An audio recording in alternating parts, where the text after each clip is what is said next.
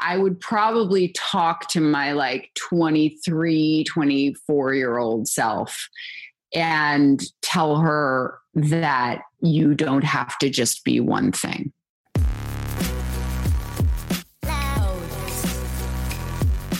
You're a person who's heard the word no from a boss, an ex, a team that cut you, a job market that didn't want you, an accident or diagnosis that left you debilitated and depressed, or felt paralyzed by any setback that you just weren't willing to accept, this is the show for you. 10,000 No's is a roadmap built by guests who have blazed trails, silenced critics, and overcome the odds by facing down their fears and transforming their failures into fuel. I don't care if you're young or old, healthy or sick, there is always an opportunity for growth. This is Matthew Del Negro, and you're listening to 10,000 No's.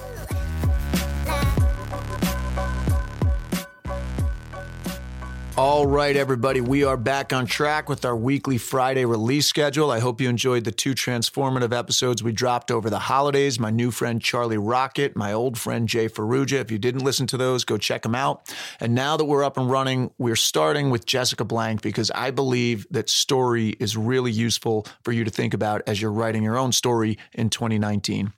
In 2002, The Exonerated took off Broadway by storm. It was written by Jessica and her husband, Erik Jensen. The way they put it together was fascinating. She tells us all about it. I remember being riveted when I saw it, as was everyone else, by the real life transcripts of death row inmates that were spun into monologues for actors. Tim Robbins and Susan Sarandon eventually helped it become a feature film, and Jessica and Erik have gone on to produce a lot more work. She does many things, and here she shares her thoughts on the power of story and its uses regardless of what walk of life you may be pursuing. We talk structure, process, compassion, collaboration, and more. If you're in the arts, this conversation is essential. If you're not, it's still fascinating and I believe much more useful to you than you probably realize. In fact, later this year, we plan to offer a 10,000 No's journal from our website so you can have the space to start writing your own story. If you've heard my story, you know my journal played a very important part in helping me take the leap from college lacrosse player to professional actor. But enough about me and my merchandise. Let's get some inspiration from Jessica Blank. To me, everything that I do is actually kind of all part of the same thing.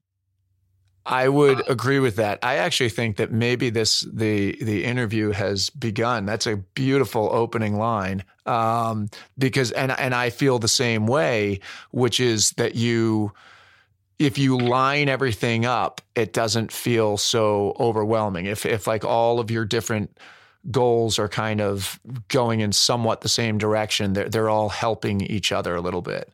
Absolutely. I mean, like you can look at my bio and you can be like, oh my God, you're a playwright and you're a theater director and you're a screenwriter and you're a film director and you write for TV and you're an actor and you write novels and you coach and you work with narrative and social change. But to me, like all of those things are just different ways of saying that I work with story right? I like. The, yeah. the principles of story are the same from medium to medium. And I'm a structure nerd, so I'm interested in what is the underlying framework that's actually the same among all of those different mediums and then what are the like sort of subtle differentiations between the different forms but to me it's all of a piece it would be i think it would be a different thing if i was like also a a visual artist, right? Or a musician or something, then it would be like, okay, I'm speaking multiple different languages. But to me, everything that I do is in the language of story.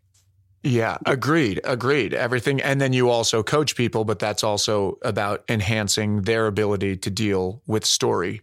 Yeah. Um, I coach writers and I coach actors and then I coach um, leaders and change makers from progressive candidates to nonprofit leaders, but I'm coaching them and using story tools. I love it. I love that you've taken it, and I th- th- I feel like a uh, a mini version of that in a way with this podcast because it's it's become um, a platform in a way, not a platform, but just like a, a medium in which I can express myself and also learn about people and, and characters and it, it, feeds my acting it feeds my writing and it feels the same way you said it, it feels aligned with what i'm already doing. It's just a another version of it. Totally Totally. Um, but I, I am. Oh, so are you? Are you like a is Joseph Campbell and and his teachings? Is that something that's kind of ingrained into you, or what? When you think when you say you're a story structure nerd, what are who who are some of the people who have influenced you in that realm? I'm so happy when I get to nerd out on story structure and anybody will indulge me about it. So yes, I am Joseph Campbell obsessed. I mean, he's because he's, you know, he was a genius and he was a um he was a a systems thinker, right? And he was looking at all of the patterns of all the world's mythologies and looking for the underlying shared patterns, which is something that I'm really interested in, right? Without erasing the distinctions and the differences. And so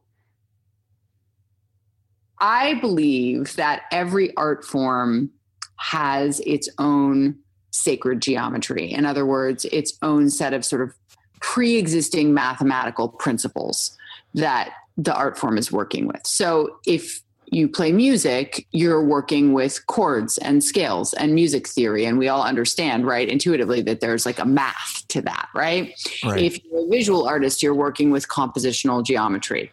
So I think that the underlying narrative structures that Campbell discovered in his work are the sacred geometry of story right? I think they are pre existing principles or structures that our brains are wired to respond to in certain ways. And there's neuroscience backing this up too, right? And so when we're working with story, I don't believe in talent. I don't believe talent is a thing. And I believe it's a very unhelpful concept largely, right? And one of the reasons why I don't believe in talent is because I think, you know, when we think about, oh, some, a story is great because the person who created it is a talented storyteller, it obscures the craft of what they're actually doing. What they're actually doing is working with these pre existing, almost mathematical structures in a skillful way and also pouring their own self and specificity and point of view and authenticity and emotional expression into that, right? right. Just like a musician interpreting a piece of classical music, right? So I am a total hero's journey nerd. I think that heroes the hero's journey or at least the broad strokes of the hero's journey are a piece of what we are wired to respond to and I believe that the reason why Hollywood has organized itself around the hero's journey is because it's our response to it is reliable. When a craftsperson is working with that narrative structure, the sort of singular protagonist who we identify with, who faces an inciting incident that disrupts their life and sends them on a quest and they have to overcome obstacles and escape dangers in pursuit of a goal and become transformed by that we we respond to that reliably right? And hollywood has figured that out and they spend a lot of hollywood spends a lot of money making the things that hollywood makes so they have to have some some structures to work with that can be counted on and aren't just totally subjective right? Right. So i think that the totally reduced to the quantifiable parts of it hero's journey that we see sometimes in hollywood movies is um, is a sort of underuse of the power of story, right? It's not that it's not still entertaining for the two hours that we're in the movie theater. If a, if a movie's just sort of like playing by the numbers in a well crafted way, but it neglects the transformative potentiality of story to work to just work with the bones, right? So, what I'm interested in in my own work, which is kind of a laboratory for this, and then what I teach to my clients is a sort of expansion of the Campbell model that grounds everything in character and I have a model about of how to build character that's like grounded in neuroscience and Jung and psychoanalysis and really actually taking what we know from developmental neurobiology and all of these fields that study actually how we form as human beings and learning to like form characters the way that human beings are actually formed, right? To construct like a full character psychology and then build your narrative structure out of that. And I think that's the piece that's like often neglected And when it's not neglected, that's when you see work that really blows us away. Right. And I'm an actor and I came to acting first. Like my entry point for story was acting. And the actor is the site of the empathic identification. Right. That's right. where the audience hooks into the story. So to me, that's where like all the juice is. Right. When you look at the fact that like it's actually in our neuroscience, it's actually wired into us to empathically identify with characters when they're created in a three dimensional way. To me, like that opens up so many possibilities because what it means is that story is a technology for triggering empathy. And like, yeah. just imagine what we can do with that which you have done to masterful effect. We talked a little bit about the exonerated. I don't want to get there yet, even though I want to talk about that and and other work of yours. I'm fascinated by what you're saying, so I want to I want to stick here. Um, I have a similar experience where my entry point is as an actor, but I have studied story structure. I was an English major and um, you know Joseph Campbell. I've done like the Robert McKee story seminar, and I've read the books. And you know, one of the things I was thinking when you said about uh, talent versus you, you, know that saying it's just talent kind of undermines the craft. Um, I am a big fan of of the film Traffic that Steven Soderbergh directed, mm. and Stephen Gaghan. I've seen this. I don't know if you saw it. It was like a lecture he gave um, at the WGA, and somebody asked him about uh, story structure, and he kind of railed against you know the books that talk about the you know that go through the structure. And he's like, "No, you don't need that. Just do it." And I thought.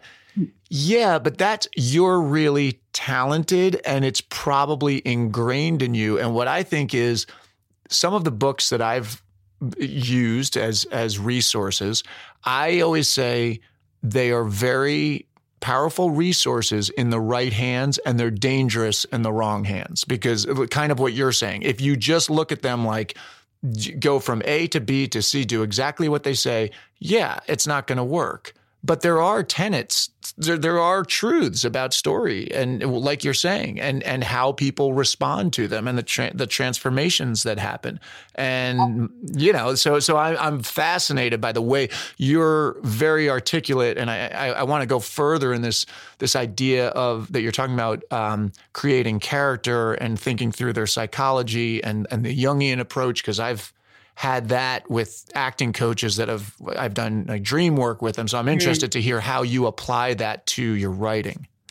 Absolutely. Well, so I think um, I'm really interested in developmental neurobiology, which is basically it's neuro it's a field within neuroscience, but that also integrates a lot of psych what we understand from psychology as well right? That looks at how our identities and our personalities are actually formed by our early attachment relationships right? So if you look at how our brains form our most the vast majority of our personality and our identity is formed before age 5 right? And our brains keep developing up until age 25. That's when they basically reach a steady state. Um, but then after that there's something that i love called neuroplasticity which is about the patterns that the grooves that are formed in our brains in those early years can evolve and change throughout our lives. Yeah so, and if anybody's listening and i've had people on the podcast that that are um, you know hypnotherapists and meditation teachers talk about neuroplasticity and changing those grooves consciously yeah through meditation yeah. and thought patterns. neuroplasticity is amazing and to me it actually dovetails perfectly with character transformation within story structure right like so i look at the whole thing through that lens right like when a character is moving through a story and being transformed in the process of pursuing their goal and overcoming obstacles and encountering dangers, what's happening actually is that their the grooves in their brain are changing, right? So that so that's like later, but sort of reverse engineering going back to the beginning, the way that I work is starting with character first and creating characters that feel like fully formed three dimensional human beings. And the best way that I've found to build this out is through a bunch of different exercises that draw upon what we understand from developmental neurobiology and various other fields of human study about how it is that we actually form, right? And right. what neurobiologists know is that we are formed the most immediately and the most deeply by our earliest attachment relationships, whether that's with one parent or two parents or a grandparent, whoever is there to take care of us. The way in which they respond or don't respond, or respond sometimes but not others to us, forms the bedrock of how we expect the world to be and the world that we create. Right. So when I'm designing a character or teaching somebody else how to design a character, like that's the first thing that we look at. Right. And then we move from that to track all of the important pivotal relationships all the way up through childhood, which includes the first projection of, of authority or attachment relationship outside of the parents, which is teachers right our teachers at young at young ages are really really important they're usually the earliest adults in our life outside of our family yeah. who shape us and tell us who we are and shape our beliefs and understandings about who we are and how we relate. And then we sort of track it up through school, looking at important social relationships and social positioning, because I also see us as human beings as embedded in the social systems and structures that we live in, right? So to me, when I'm looking at creating a character, I'm also looking at okay what social conditions did they grow up in? Like what was their what were their parents jobs? Was there enough food in the house? Did they have to go to work when they were a kid in order to support their family? What does that do psychologically to the family dynamic? So looking at social conditions and where we're placed systemically and things like our class position et cetera as like intersecting directly with our psychology from a very, very early age. Yeah. Yeah, uh, what I love is like how exhaustive it is. Uh, the way you're speaking, it's like I've um, I I've always des- described myself as like a closet writer who is now writing more regularly, and I, I literally just finished a second draft of a screenplay that I'm intending to to make. And so I'm really in it and I'm loving what you're talking about. And what I've found um, I get excited by the way you're talking about the character development. And then there's also a part of me when uh, when I what I've been finding more success with lately is toggling back and forth between you know, working on character, going back, working on story, going and kind of going back and forth. Whereas in the past, I would get hung up if I didn't know everything about the character. I would kind of be at a stalemate with myself, and mm-hmm. I'd be I couldn't get out of the garage. You know, I'm just like sitting in there. I can't get it going. Um, how do you coach?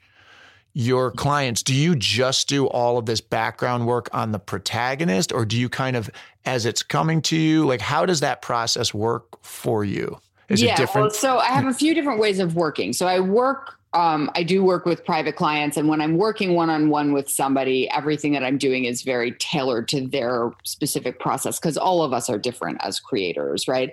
I also have an online course that is like the complete step by step methodology that's 14 modules that guides you through from the beginning. So there is a linear order that I basically work with, but you know, I pick up with clients with sometimes I'll pick up with somebody once they already have a draft of something or they right. have two thirds of a draft or whatever. So, you know, we'll we'll tailor that to their specific needs.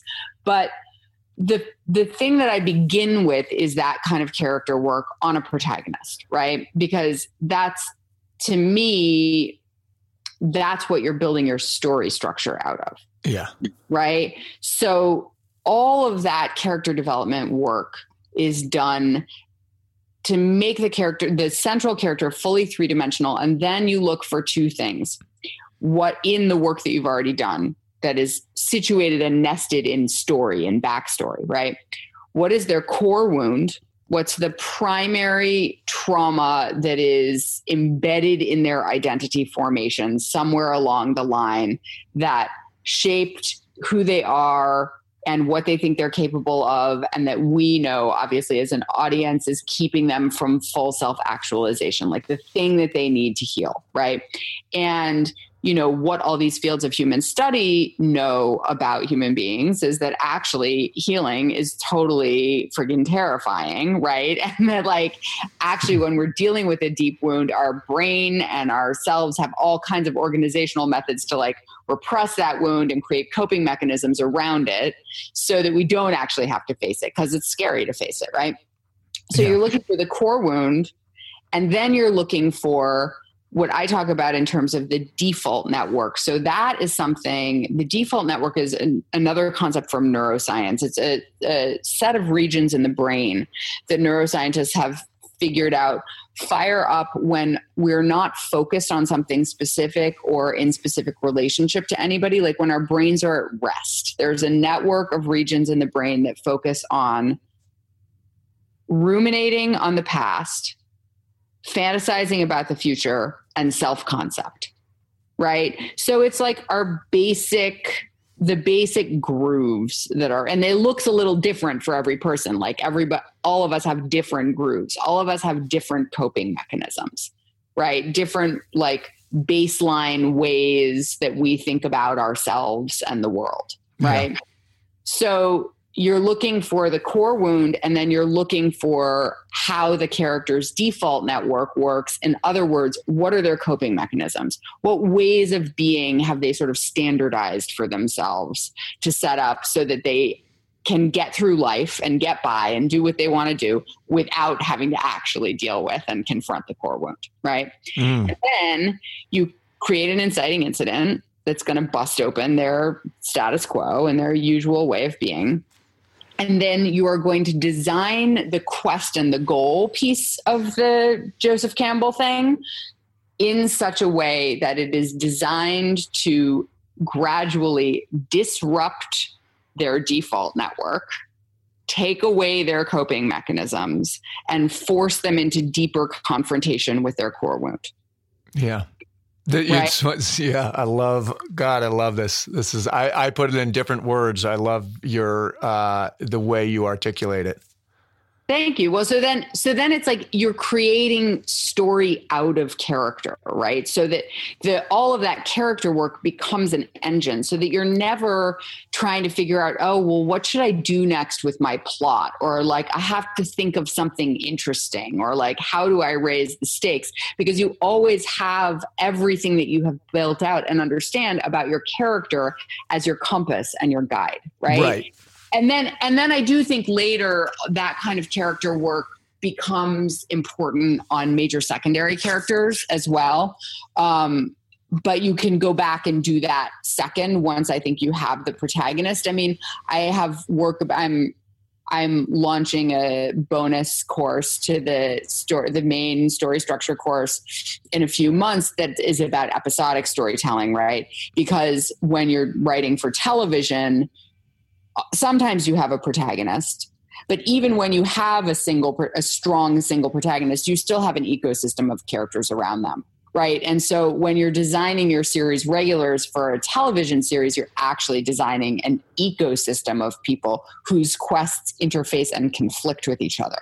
Yeah yeah, it's it's I I always think of it as um, you know you take your character you have your character that you it's funny I'm actually feeling good about my script right now and listening to you because I did whether or not it was as designed as that I have notes in my computer as far back as 2012 for this character that I had, had been working on me. I had written different versions of it and when I finally got serious with it it it really started with character. And the way I describe it which is I think similar to you is that you start with this character and then this this catalyst will put them through something. And it's like put you put your character in a vice and you tighten it and tighten it and tighten it. And what pops out at the end is their true their true being. You know, that's that's where their or their self actual actual I can't I can't even say it.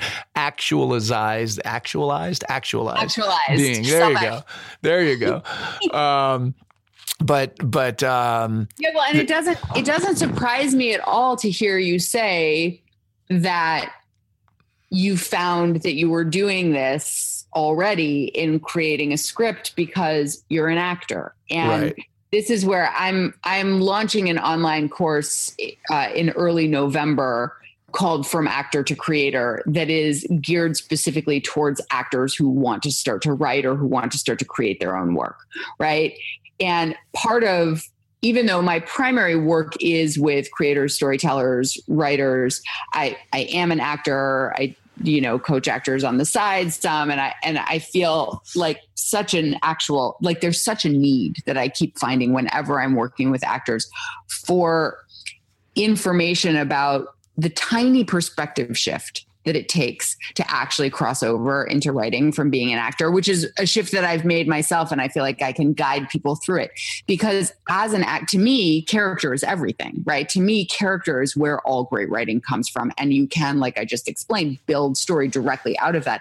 And as an actor, we already know so much about character. Like we already know things about character that successful writers in Hollywood are like trying to crack and it's very mysterious and get me somebody who's good with character to do a polish on this script. You know what I mean? Like right.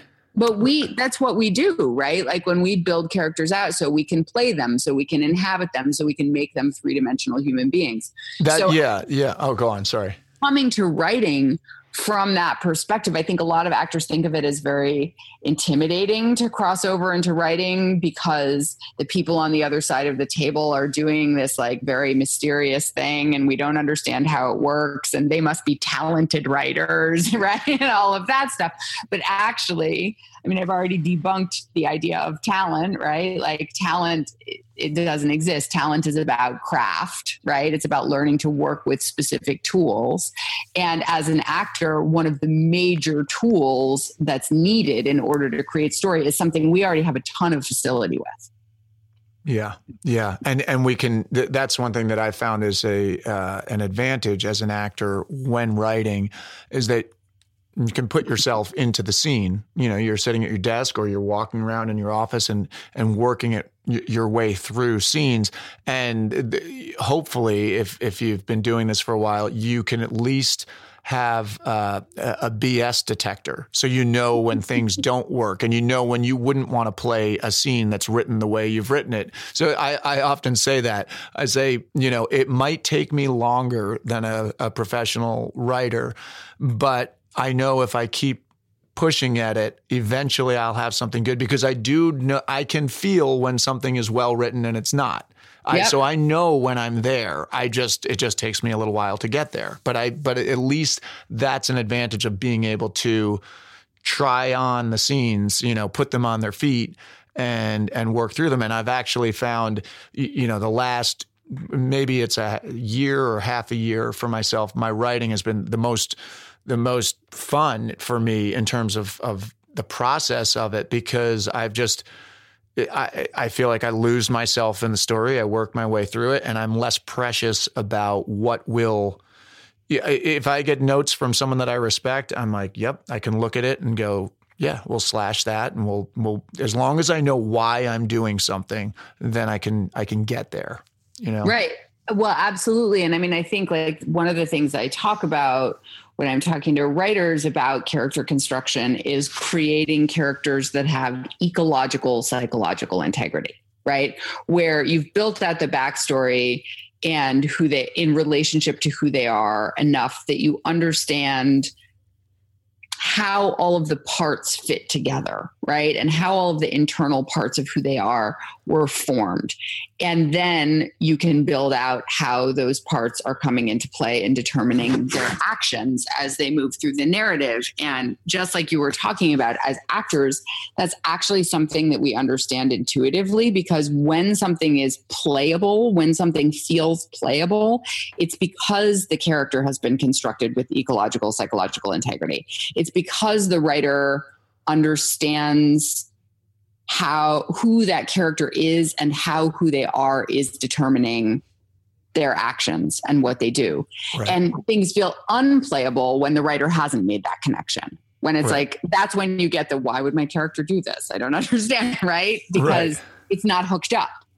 Exactly. Exactly. Well, here now I'm uh, having like a little internal conflict because I kind of want to go down this rabbit hole with you for a long time, but I also in in the spirit of uh, of the podcast, I, I kind of want to segue to something that fascinates me about you, and I'd love for you to talk to our audience about because it's it's kind of a theme that runs through. Is you, you know I I often talk about uh, you know, one taking things that are that are maybe negatives or rejections and kind of reframing them and turning them into something that that's an asset, but also about kind of following the string of inspiration to create something for yourself. And and I believe and I don't I don't know exactly how you guys worked on this but the exonerated what what fascinates me about it and you can kind of just give a little uh, your explanation of it for our listeners to hear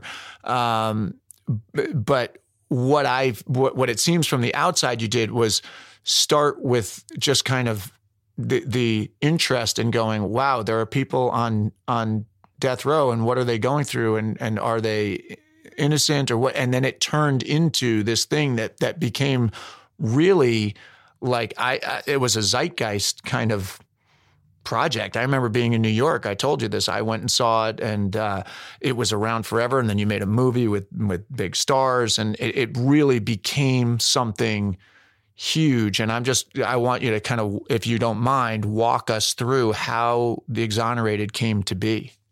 Yeah, absolutely. It was a crazy, wild thing, and it wanted to exist, and it used us for several years in order to come into being in the world. So, in 2000, I had just moved to New York and I was going to acting school.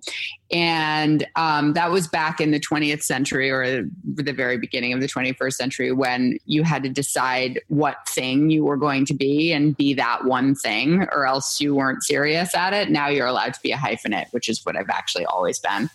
Um, hmm. And I, but I was pursuing acting because I figured, okay, I have to pick one thing and I have to get hired as an actor in order to do it. I already wrote, but I was like, I can always just write on my own and I don't have to build a career as a writer in order to just write. So um, I met this guy and we started going out. We're we've now been married for like 17 years. Congratulations. and um, and I brought him to a conference on the death penalty at Columbia University. I've always been a, an activist and engaged in social political stuff. And I was going to this and I asked him if he wanted to come. And he likes to say it was early in our relationship when he would still say yes to anything I asked him to do. and we went to a conference, a workshop at the conference on a group of cases um, called the Death Row 10, which were all guys that had confessions tortured out of them by a particular police commander who was found to have done that and fired. But these guys, some of whom had no other evidence against them, were still sitting there in prison, some of them on death row. So we heard a lecture about the cases. We saw some sort of 60 minute style documentary footage, and it was all disturbing, but on an intellectual level. But then the organizers had set up a call from one of the guys in prison and they hooked the cell phone up to a speaker so that for a few minutes he was talking to us in the room. And he didn't say anything earth shattering. He just told us his story. But by the time the call was cut off, everybody in the room was in tears. And Erik looked around the room and he was kind of like, well, this is BS though, because like we're at a death penalty conference. Like everybody who's here already cares. Like these aren't the people that need to be having this experience. And we started writing notes to each other in the back of the law school classroom about how you get around that problem.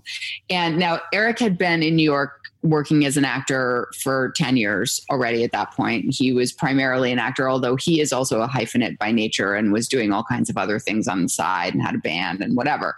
But professionally speaking, he was an actor. Um, and we were both like documentary theater geeks. Like I was a huge Anna Deavere Smith nerd. She's always been a big model for me. And Erik had crossed paths with professionally with Moises Kaufman several times, who at that point was still developing the Laramie Project. So we got the idea in that conversation to make a documentary play to travel around the country and interview exonerated death row inmates so people who had been wrongly convicted, sent to death row, and then freed amidst overwhelming evidence of innocence, right? We talked to people after they were out. And we would make a play from their words. So we didn't know how to do that. We had no idea, like no idea. At all. So basically, we went home and we did a bunch of research, and then we started calling every single person we knew. We called playwright friends. We said, How do you write a play? We called journalist friends. We said, How do you do an interview? We called, uh, legal and nonprofit friends and said, How on earth are we going to get in touch with these death row exonerees and get them to talk to us? We just kept reaching out over and over. And um, one of the people that we spoke to was a guy named Allan Buchman, who runs the Culture Project, who both of us knew from being actors downtown. And he said, This was like May of 2000. He said, Great. I'll give you my theater for free for three nights this fall if you have something up in time for the elections. Here's a thousand dollars. Go. So we took that one little yes that we had, which that thousand dollars was not enough to fund all of our travel. And, you know, even in the roughest of ways, like we rented a car and we slept in the car on the road and drove all over the United States. But even a thousand dollars wouldn't have even paid for that by itself.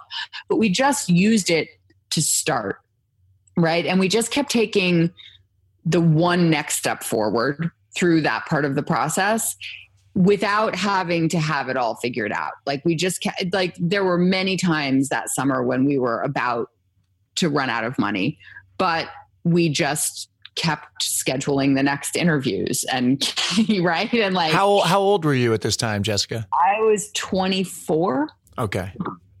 Um and Erik I think was 29. Okay. Um and so i mean so some of it was that too right? Like some of it was like i was young enough we were both young enough that we were like whatever we don't know how to do it. It's cool. Let's just figure it out right? Mm-hmm. um, but i've actually tried to bring we have both tried to bring that mindset into everything we've continued to do right? Erik once said very early on in our collaboration that the three most beautiful words in the english language next to i love you are i don't know and that's sort of been a something we keep coming back to is just embracing i don't know right and identifying what you don't know that you need to know in order to do what you want to do and then finding the people that know it right mm. so as we were doing that work that summer, one of the people we reached out to was an actor named Bob Balaban. If anybody's an actor nerd, they'll know who he is. He's a totally. brilliant character actor who's been in all the things and everybody knows his face. He's a brilliant director too.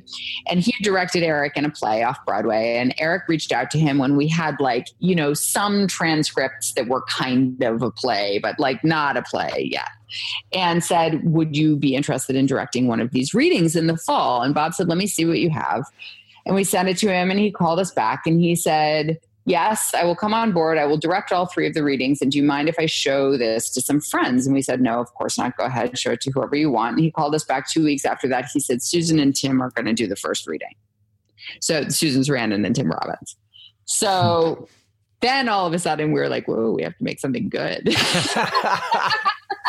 I love this story. I suspected it was something like this. I'm, yeah. I love it. Okay. It was wild. And like, and so, and you know, the whole time we were like, like I said, we didn't know how to write a play, but we were both actors and we knew how to work with actors. And Allan had given us space and we had a wonderful community of actors who were un- underemployed, wonderful, brilliant people. So when we came back from being on the road with these and got these transcripts together, we just started calling up our actors, our actor friends, and said, saying, like, we have a room. Will you come read these transcripts out loud with us? And what happened was we started editing by ear. We started hearing what was because everything that everybody said to us in the interview room was fascinating, right? But that doesn't necessarily mean that it's dramatically and narratively going to translate to the stage. So hearing the transcripts read by actors showed us almost immediately like what was what was stage worthy, right? What felt like dialogue rather than just a conversation, right? Like what wasn't just an interesting thing that somebody said, but was really part of the core of the story. And what we started discovering was the things that felt stage worthy were stories. It was when people would speak in story, right? Mm. And so we would, you know, edit by ear in the room with the actors, go home, type those edits into the computer, come back with new pages that were slightly condensed the next day, and repeat that process over and over and over again until gradually organically monologues started to emerge and then we would start juxtaposing the monologues with each other again using the actors the whole time so we just started with what we knew how to do which was listen to actors and hear whether it was effective or not right? And we wound up devising a writing process that we've then used for every other documentary play we've made since then. Like we figured out a technique for creating documentary theater. But we did it again just by like putting one foot in front of the other, working with what we knew and seeing what worked. Right. And if something didn't work, we would discard it. And if it worked, we'd lean into it and keep doing it right? So those first three readings Susan and Tim, their participation was incredible. And I, di- I didn't really understand how celebrity worked back then. I didn't quite get how amazing the thing that they did for us was by coming on board and saying yes to doing something public when there was nobody else attached who was like them and Erik and I didn't have any track track record or and they didn't even really have a script. Like right. it, it was really I mean they were extremely dedicated to the issue and they knew Bob but it was really about them being behind the issue that they said yes. And their participation opened the door for all kinds of other actors to then be willing to read the script and come on board that wouldn't have necessarily looked at it otherwise. So we did those three readings. Um, we got the the play at that point. I think had ten or eleven stories in it. The big piece of feedback we got was that it was too much. It was too crowded, right? And so we learned something from that. Like people couldn't fully get on the ride of the characters because there were too many of them. So we got a good little lesson in sort of how empathic identification works and how much space there is for people to really hook in. We narrowed down the number of stories in the play to six. We went back into all of their court transcripts and case files and integrated some of that material. So we did that over about the next year and a half and we wound up opening off broadway in 2002 and the play ran for two years and then you know did a national tour and got made into a movie and did a whole bunch of other things also but you know really we had like no credentials when we started at all. And we figured it out as we went along. This is what I'm I'm so excited. I, I just want anybody listening right now, you know, I, I talk about this all the time. I feel like I talk about this, but it's so it is so cool for me to have a guest on who actually did this and to just go, see? like it it works. Like, I mean, it, it, I know that for, for every one of the, you know, every story like the exonerated, there are probably a thousand where it didn't turn out this way. I get that. But there are just so many lessons in what you guys did. And it is, it is so inspiring to hear that. And I, I feel like I'm constantly saying that, like, you know, you don't need to know, you don't need to see the entire path. You just, you and and I I may have even said this on the podcast, but I recently um, through a friend who was a guest on the podcast hung out with a guy who was a Navy SEAL, and I have some friends that were SEALs, and I always ask them because I, am so interested in mindset, and he, I asked him about Hell Week, and he said that's how he got through Hell Week. He said I knew if I looked at the entire week, I couldn't I wasn't going to get through it, but I knew if they told me I had to go 50 yards, I could get 50 yards. And yeah. I would just take those 50 steps and I'd look back and I'd go, what's next? And then yeah. I'd go a little further. And and that's what you did. And it's so cool to hear how it it just mushroomed like that. It's become your career. I mean, it's incredible to me. Absolutely. Well, and I think, you know, speaking to the like, it's not always going to be what like a juggernaut. It's not always going to hit. I mean, that's really true. And in the, in this project with the exonerated, we really almost from the beginning had the experience that it really wanted to exist in the world in a way that was larger than us. There were a lot of synchronicities that came together to sort of we made the leap and then a lot of synchronicities converged to sort of support the project after we made that first leap. And it wound up doing a lot of good in the world and be it being an, having an impact on policy and all of that. And like it didn't only do that because it was good work right? It did that because a lot of factors outside of our control also converged. But what I experienced through that process is that you never know when those other supportive factors are going to want to converge around the work. Right. And they don't if you don't take the first step. Right. Right. So our agent said to us somewhere along the li- life of the exonerated, he was like, you know, it's probably never going to happen like this ever again, right? Like, this is like not. What's happening and we were like sure yes we do get it and we we are not going to have the expectation that it's going to be this crazy huge thing every time but you know what i've found is i've continued to make work and we've continued to go out there is that if we show up in the same way with every project then the project winds up doing what it wants to do. And you don't know what that is from the beginning, right? Like I can say, oh, I really want my film to go to Sundance. But like, I don't know if it's actually supposed to go to Sundance. And if that's the best path for the film, it might be much more successful or reach who it's supposed to reach by going a different route, mm-hmm. right? Mm-hmm. So it's not on me to control the how of how any project does its work in the world. It's on me to show up and do the work and diligently take the next right step every time and put everything that I have as an artist into doing that. And when you do that, everything else converges. Hmm. I love that. I love that.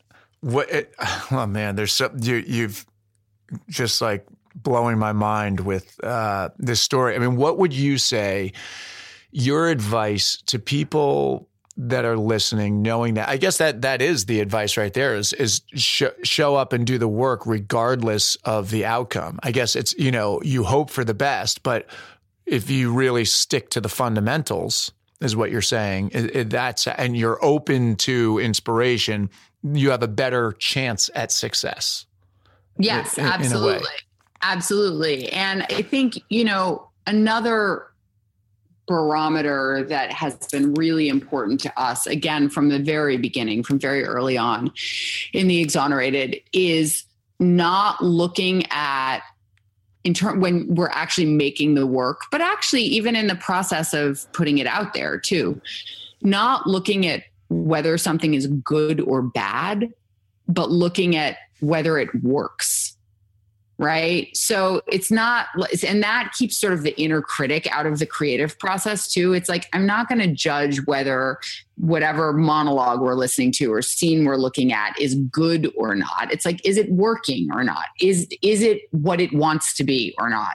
And if it's not working what is it that could be changed and tinkered with in order to make it work how right? would you define it's working or it's not working? How would you define that? Like connecting with an audience or wh- well, what? I mean, the first step before it's in front of an audience is about just us as artists, right? It's like we're using our own barometer and our own, you know, you were talking about your sort of intuitive sense of around character when you're writing about like whether something is really clicking or not, right? So right. the first step is that it's like, does this feel right? Does it feel like it's in the groove you know and there's two of us so we always have a nice socratic dialogue like one of us will sometimes think that something is working and the other one stays more rigorous and is like mm, not quite you know what i mean right and yeah. we'll with it until we think it's chugging along and then yeah and then there's all kinds of stages of like you give your script to a friend that you trust or a trusted colleague to read, or you show it to a coach, or you have a reading and you see how the actors respond to it, or whatever. There's all these sort of micro steps of starting to get feedback gradually before you put it all the way into the marketplace, right? And those are other diagnostics. Yeah. So and everybody's subjective and i'm not suggesting that any writer listen only to every single note they get from everybody but like you know you listen for the commonalities right? If you put something up in front of 10 people say and five people have a version of like the same uh, this moment i had a question about it and i'm not sure then that's a piece of feedback about that moment's not working. Right Right. That that's what I always say. It's like if you put it, you, you it's very interesting. Like trying to get it, the interpretation of notes. I have come to realize is really, really big. It, it really is because you don't know how engaged someone was when they were reading. You don't know what they're bringing to the table, and so I, I think you're right. When if you if you if ten people are reading it or watching it or whatever it is, it's when you find those when you find those common, even if they can't articulate it, when I guess being open to, okay, they're obviously having, they're bumping up against something in this section. There's something in there that's off in some way. Right. If, if, if eight out of 10 people are saying the same, roughly the same thing at the, at the same part. And then it's just figuring out, okay, what, what is the, what is the adjustment that's going to, that's going to kind of solve that in a way. Right. Because the reason they're bumping up against it might not have anything to do with the reason they're giving you. Right, because they, like they don't know exactly why. Yeah. Yeah, for what for why it's not working for them that may or may not be anywhere close to the truth. Yeah. Right. But, yeah. but the fact that it's not working is important information. Yeah. Well, you, you know what I, I find um, I'm really kind of fascinated with in, in hearing you is you're reminding me, your process is reminding me of what I know of Mike Leigh, how he mm. he casts actors and then he has them. I, I believe it's kind of like through improv and rehearsals. They work, they kind of like workshop a script. And I'm yeah. and I'm thinking about like you, the way you went about doing it, or it seems like you've now repeated that and you go about doing it, is is a a built-in way to make sure that things are resonating truthfully because you're you're actually constantly in front of other people or engaging other people which is like you know sometimes i find as a writer i'm afraid to get it out there. And then you you think it's great and then you start to talk and people like cloud over and you're like hmm maybe it was good in my head but it's really not connecting you know? Uh, yeah i mean our theater making process is actor. It's I, it's not quite devised theater.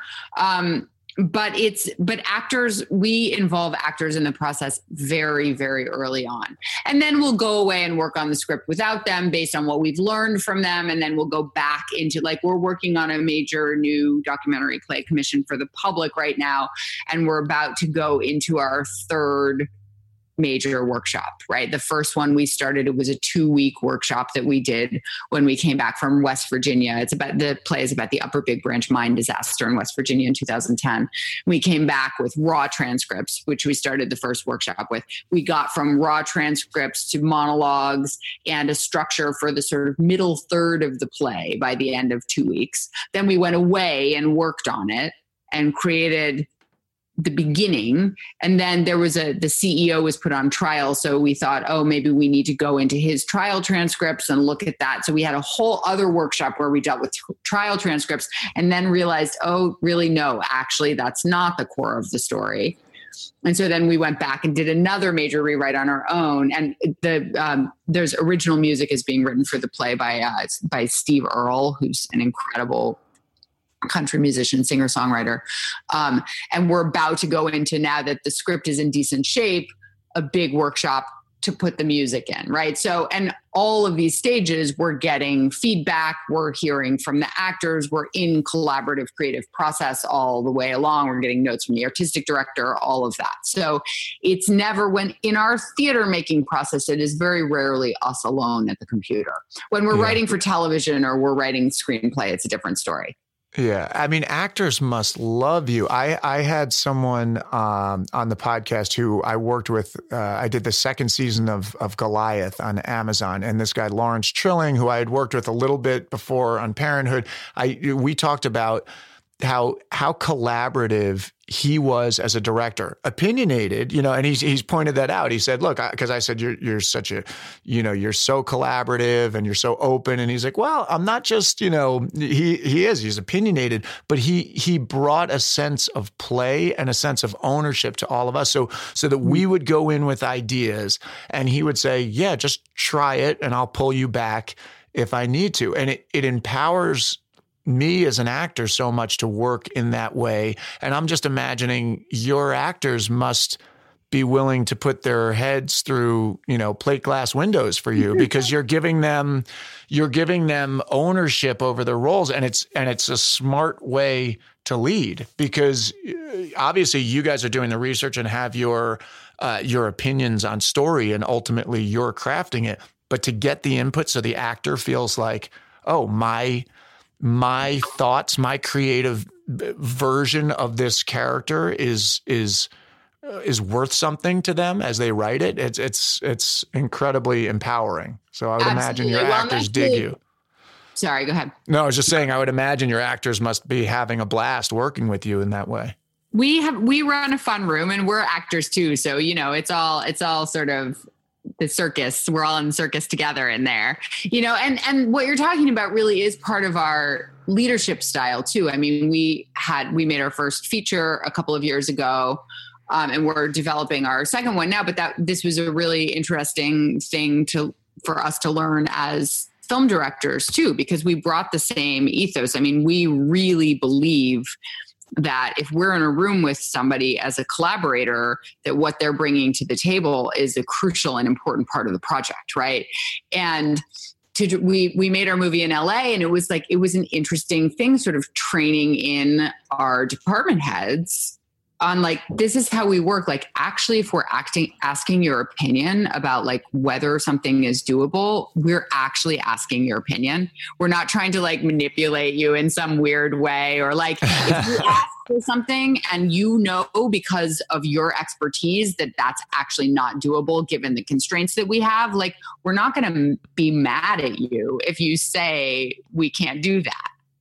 Right, right. i mean everybody was so used to this sort of top down authoritarian leadership structure where like there's an auteur at the top and they tell everybody what to do and everybody else is just there to execute their vision. And the way we lead is like the opposite of that. It's collaborative leadership. It's like there's there's a lot of choice making in terms of the team you put together right? But once you've made those choices you have to trust the people you're working with well, I, I'm imagining you already have this book. If you don't, I'm sending it to you. It's probably the, the book that I give more than any other book. Uh, Sidney Lumet making movies. Yes, we do you, have okay, it. yeah, you, you sounds like you live by it. I love, love, love the way he says at the end of each chapter, we were all making the same movie, and yeah. that's that's what I said to Larry when when we we sat down uh, for Ten Thousand No's. I said, I what I I love that style because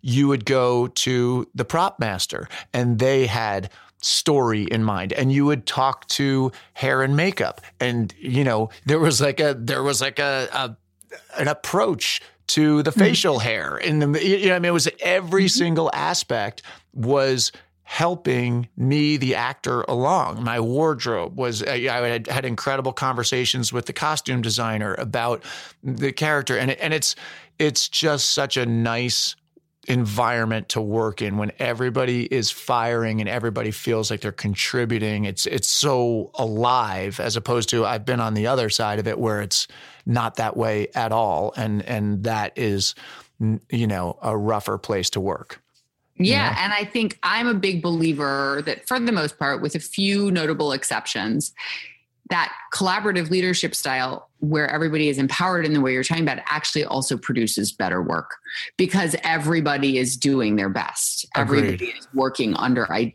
ideal or, you know, best possible creative conditions. And so yeah. they're more fully expressed and that multiplies the potentiality for what the work can be. Yeah, I also think that they feel accountable I think when when you're being asked your opinion, you feel accountable. You bring your better game to to play, really, because you, you're like, oh, they're actually, you know. I think what happens in the in the opposite environment is that people check out and then mm-hmm. they they bring a shadow version of themselves and then like this poisonous cynicism kind of gets onto the set and then it just becomes a place that you know that is toxic and and people don't aren't really happy there and they're not doing great work and um, you know just not as as as much fun or as good i don't think. Right.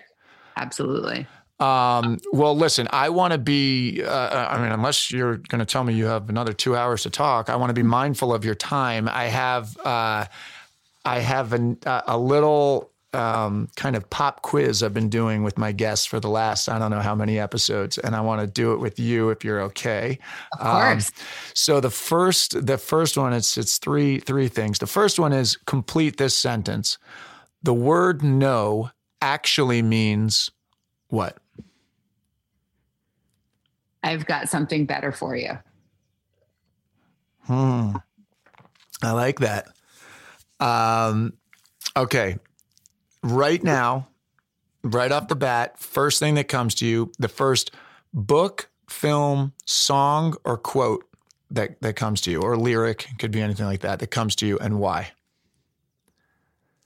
Oh wow, that's great. That's like total free association. Well, when you said book, I I didn't know what the rest of the question was going to be. So I thought of my first favorite book, which is The Outsiders by S.E. Hinton, which I think I I believe I read like 30 times when I was a child. um, and it's an incredible book. Um, the movie's good, but the book is much better than the movie. And you know, S.E. Hinton was a teenage girl when she wrote that book. And I think one of the reasons it was made into a Hollywood movie is because it has exquisite narrative structure with incredible characters that are totally three dimensional. And another reason why that book is so powerful is because of its authenticity, right? Because she was working with such incredible craft, but writing in such an immediate way that was so true and so connected to the world that she was writing about. I think because she was a teenage girl, even though she had to publish it under a pseudonym, because nobody would have knowingly published anything by a 16 year old girl back then. That's incredible that she was 16 when she yeah. wrote that. Yeah. Oh my God. Were you more of a, a greaser or a Soc? Oh, definitely a greaser. Yeah for sure. I gotta, I gotta, I read that, but I read it so long ago. I got, I've got to revisit it. Yeah, it's um, worth revisiting. I, it's a great book. It's yeah, really- I need to revisit the movie too. I haven't seen that since I, I don't even remember the last time I saw it.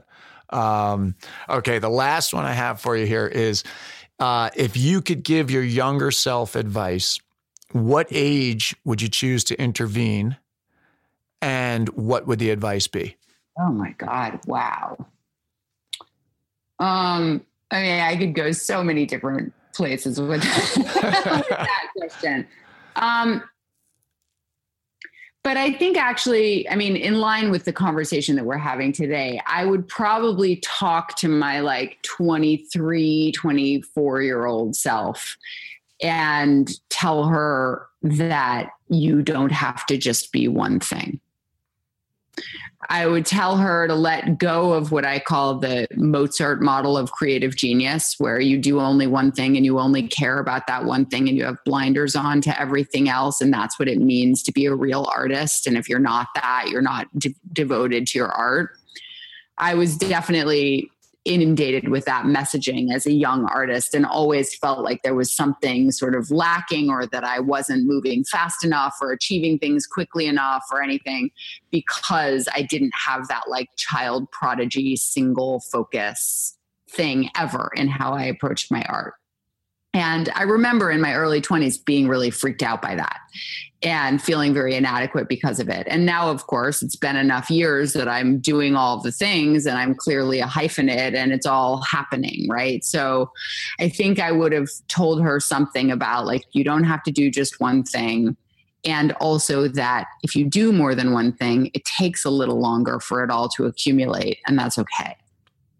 It's fascinating you're saying that because it, there's the the timeliness of it. I'm reading a book right now called The One Thing, which is all mm-hmm. about you know kind of honing in on what it is you're doing and and not spreading yourself too thin. And I feel like I identify with you, and I always have in terms of you know, people would say, if you can do anything else, uh, then you should be doing yeah. that. You shouldn't be an actor. And I was always like, well, like, I think I could do a couple of other things, right. you know, like I did okay in school and I like, like there, I have a lot of different interests and, and, and so I have, I, I really identify with that, that it does seem like it's, it's taken longer, but it's at this stage of the game where things are starting to converge. All these different interests of mine have started to converge and they feel like they've, they're becoming uh, the sum is greater than the parts. Yep. You know, um, so that's actually kind of nice to hear you saying that. It makes me feel a little less alone in the way I've kind of uh, I've kind of operated. Um, and and I just you know usually I like to get into people's origin a little bit. I I hate that we didn't get to get to your childhood, but I'm really grateful for what just popped into the conversation and I really wanted to go there, which is just your um, your, your interpretation of story and how you work on story that we you know spent probably 20 or 25 minutes talking about was just uh, so educational. And I, I hope that listeners who are not necessarily storytellers professionally can see the value of story and and creation of story in your lives like whether it's you know it's telling your own story to the world i think is really important so what you do i think it branches out further than just the art form of storytelling Absolutely, because it's about how we communicate. And what story does is it actually enables us